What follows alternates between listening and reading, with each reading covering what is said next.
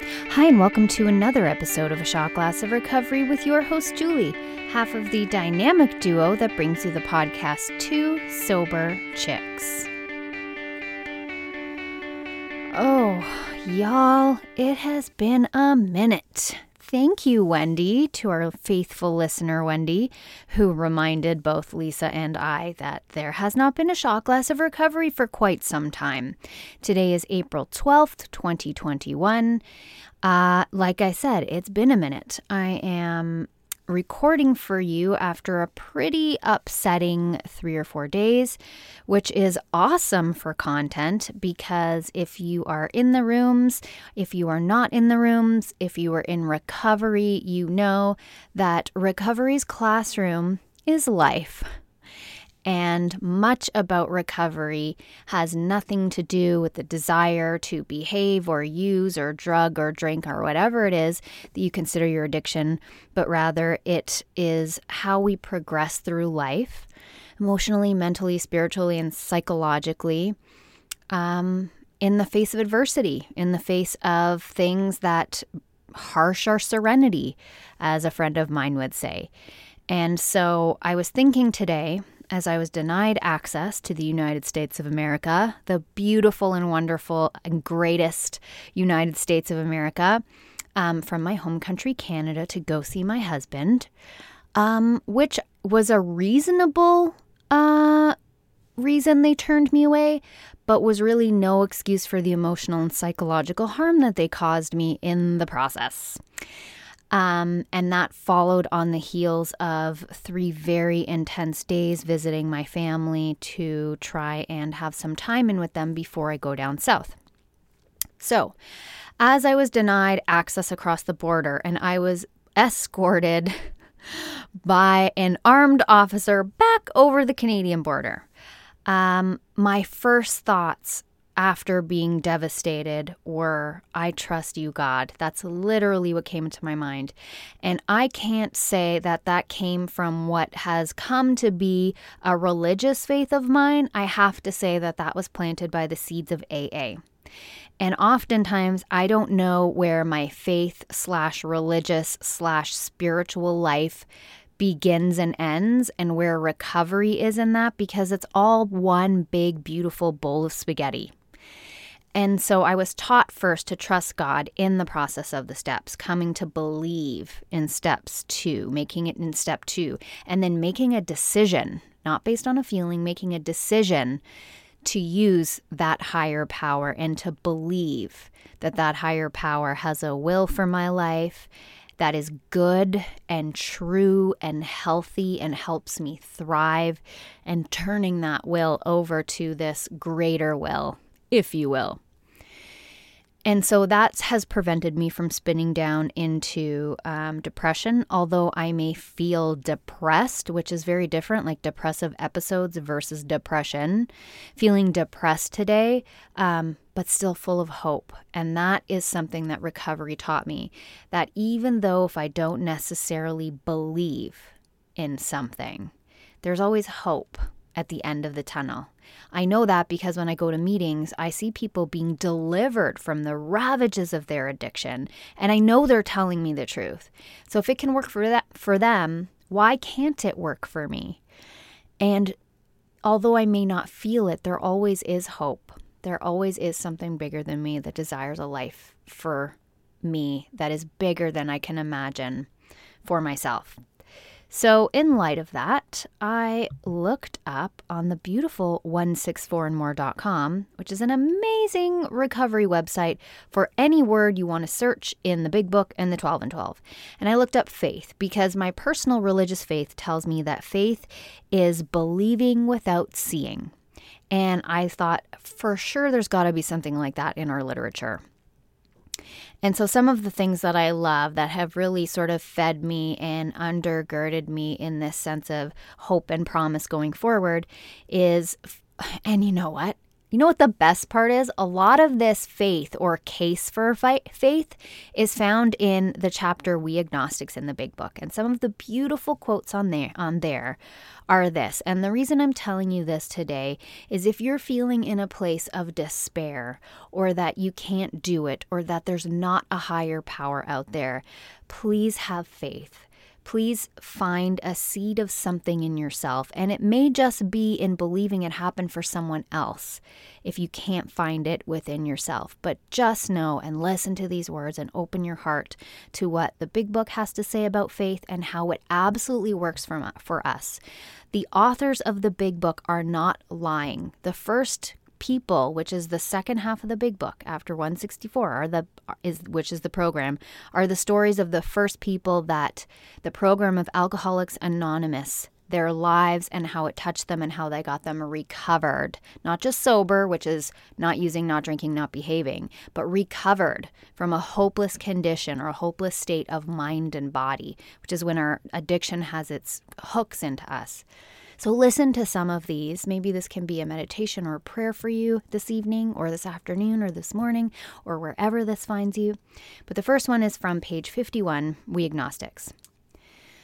When many hundreds of people are able to say that the consciousness of the presence of God is today the most important fact of their lives, they present a powerful reason why one should have faith. I love this one. This is so poetic from page 53. Some of us had already walked far over the bridge of reason toward the desired shore of faith. I love that they point that out. I once said to someone, You can't have a miracle and also have it make sense because a miracle doesn't make sense. So when they talk about this bridge of reason, you won't find your way to God through reason. You just won't. You find your way to God through your heart. And opening that is the first place of connection to God. A prayer is the ultimate surrender because you're going outside of yourself. And when your heart opens a little, your mind will often follow. What else? Oh, from the 12 and 12, step 2, page 27. I must quickly assure you that AAs tread innumerable paths in their quest for faith. I am a self professed, very devoted Christian, but that is one path and a quest for faith. This is why I love AA, because step two does not define our God, and neither does step three. It's as we understood Him. God as we understood Him, her, it, whatever you want. This program is so inclusive, which is why it can travel all over the world. The big book's been translated into something like 50 languages. It's amazing. But it does allow us our own path for faith. And that is not a threat to anybody who has a specific religious faith. Um, I can I can only speak for myself as a Christian. Uh, that is not a threat to my faith. I am secure in my faith in the way that God speaks to me personally.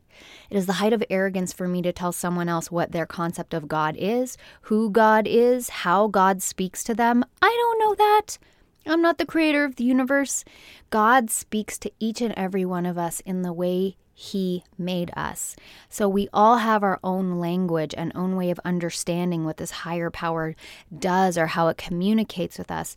And often when we come into the rooms of AA, we don't feel like we ha- want to have anything to do with God or even if there is a God, because look where we ended up in the rooms of AA, in a hospital, in a treatment center, in jail but if we look back, there's not one person I know who can not tell me a story of why they shouldn't be alive or why something miraculous happened in their lives. So if you're struggling with that today, take a look back in your history and see where you can sense the presence of God or even objectively see the presence of God. I'm going to end with one more.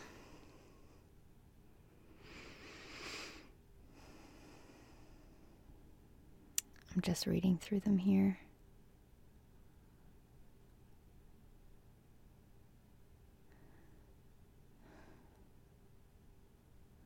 waiting for the inner tinge, like, yeah, that's the one.